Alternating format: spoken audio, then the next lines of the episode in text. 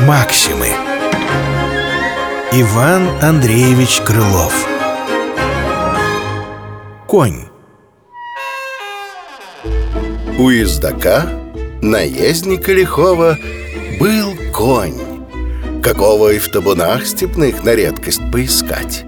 Какая стать, и рост, и красота, и сила.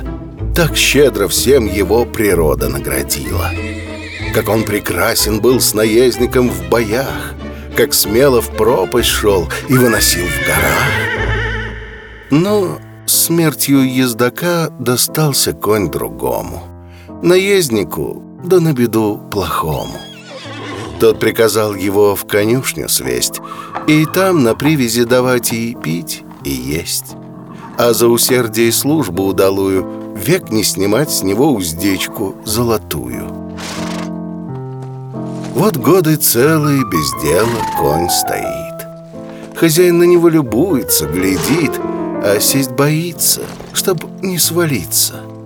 И стал наш конь в летах Потух огонь в глазах и спал он с тела, И как вскормленному в боях Не похудеть без дела.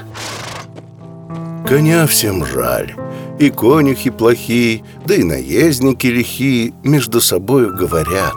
Ну кто б коню такому был не рад, Кабы другому он достался. В том и хозяин сознавался, Да для него ведь та беда, Что конь в вазу не ходит никогда — и вправду, есть кони уж от природы такой породы. Скорее его убьешь, чем запряжешь.